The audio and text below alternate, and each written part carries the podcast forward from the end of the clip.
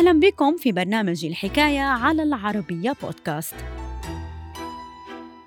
خلال الحرب العالمية الثانية أوهم جندي سابق بالجيش الأحمر المسؤولين الألمان بتواجده بموسكو واستعداده لاغتيال ستالين، كما قدم لهم معلومات خاطئة، فتحول لاحقا إلى عملية استخباراتية مضادة أسفرت عن اعتقال عدد هام من العملاء الألمان بالاتحاد السوفيتي. تفاصيل الحكاية في مقال للكاتب طه عبد الناصر رمضان بعنوان رجل حاول اغتيال ستالين وتسبب بكارثة استخباراتية بألمانيا. الحكاية عقب نجاحه في إزاحة خصومه السياسيين تمكن جوزيف ستالين من إحكام قبضته على الاتحاد السوفيتي لفترة تجاوزت ربع قرن وانتهت بوفاته عام 1953 وأثناء فترة حكمه تسبب جوزيف ستالين في وفاة ما لا يقل عن 20 مليون شخص بطرق مختلفة تراوحت بين الإعدامات والمجاعة والإرهاق داخل مراكز العمل القسري. وخلال الفترة الممتدة ما بين عامي 1936 و 1938 أسفرت السياسة الستالينية ضمن ما عرف بالتطهير الكبير عقب عملية اغتيال سيرجي كيروف عن مقتل زهاء 700 ألف شخص ممن اتهموا بالخيانة ومعارضة النظام ومساندة الفاشيين.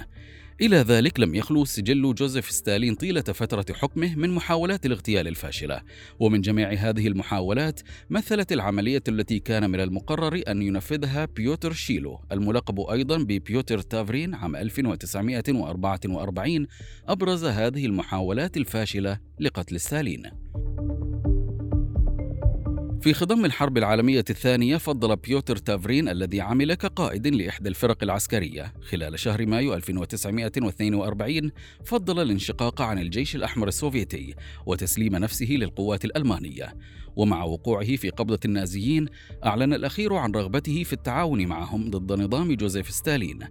لاحقا نقل بيوتر تافرين نحو مركز المخابرات الألمانية زبلن حيث تلقى تدريبا جيدا على يد أوتو سكورزيني المصنف كأبرز مختص بمجال المهام الخاصة بألمانيا حيث قاد عام 1943 عملية تحرير الدوتشي الإيطالي بنيتو موسوليني من مكان احتجازه ونال العديد من الأوسمة المرموقة كالصليب الحديدي ووسام الفارس الصليبي الحديدي وميدالية الجبهة الشرقية.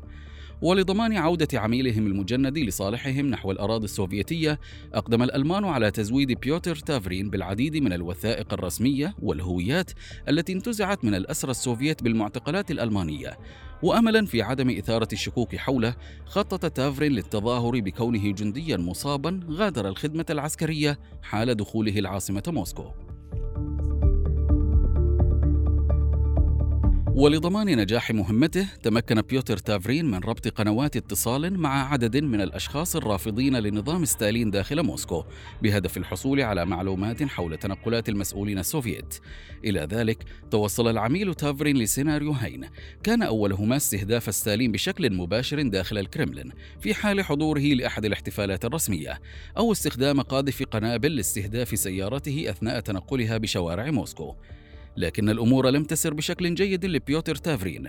فيوم الخامس من سبتمبر من عام 1944 أسقطت المضادات السوفيتية الطائرة التي كانت تقله خلسة داخل الأراضي السوفيتية ليعتقل برفقة زوجته ليديا شيلوفا قرب سمولنسك عقب عملية التحقيق معه اعترف بيوتر تافرين بحقيقة مهمته ليتحول على إثر ذلك لجزء من عملية تمويه كبرى قادها السوفيت ضد الألمان. فعلى مدار أشهر أوهم هذا الجندي السابق بالجيش الأحمر المسؤولين الألمان بتواجده بموسكو واستعداده لاغتيال ستالين كما قدم لهم معلومات خاطئة.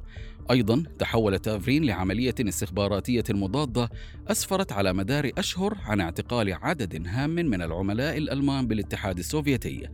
ومع نهاية الحرب العالمية الثانية اتهم تافرين وزوجته بالخيانة وممارسة أنشطة إرهابية. وعقب محاكمة وجيزة أعدم الزوجان رميا بالرصاص عام 1952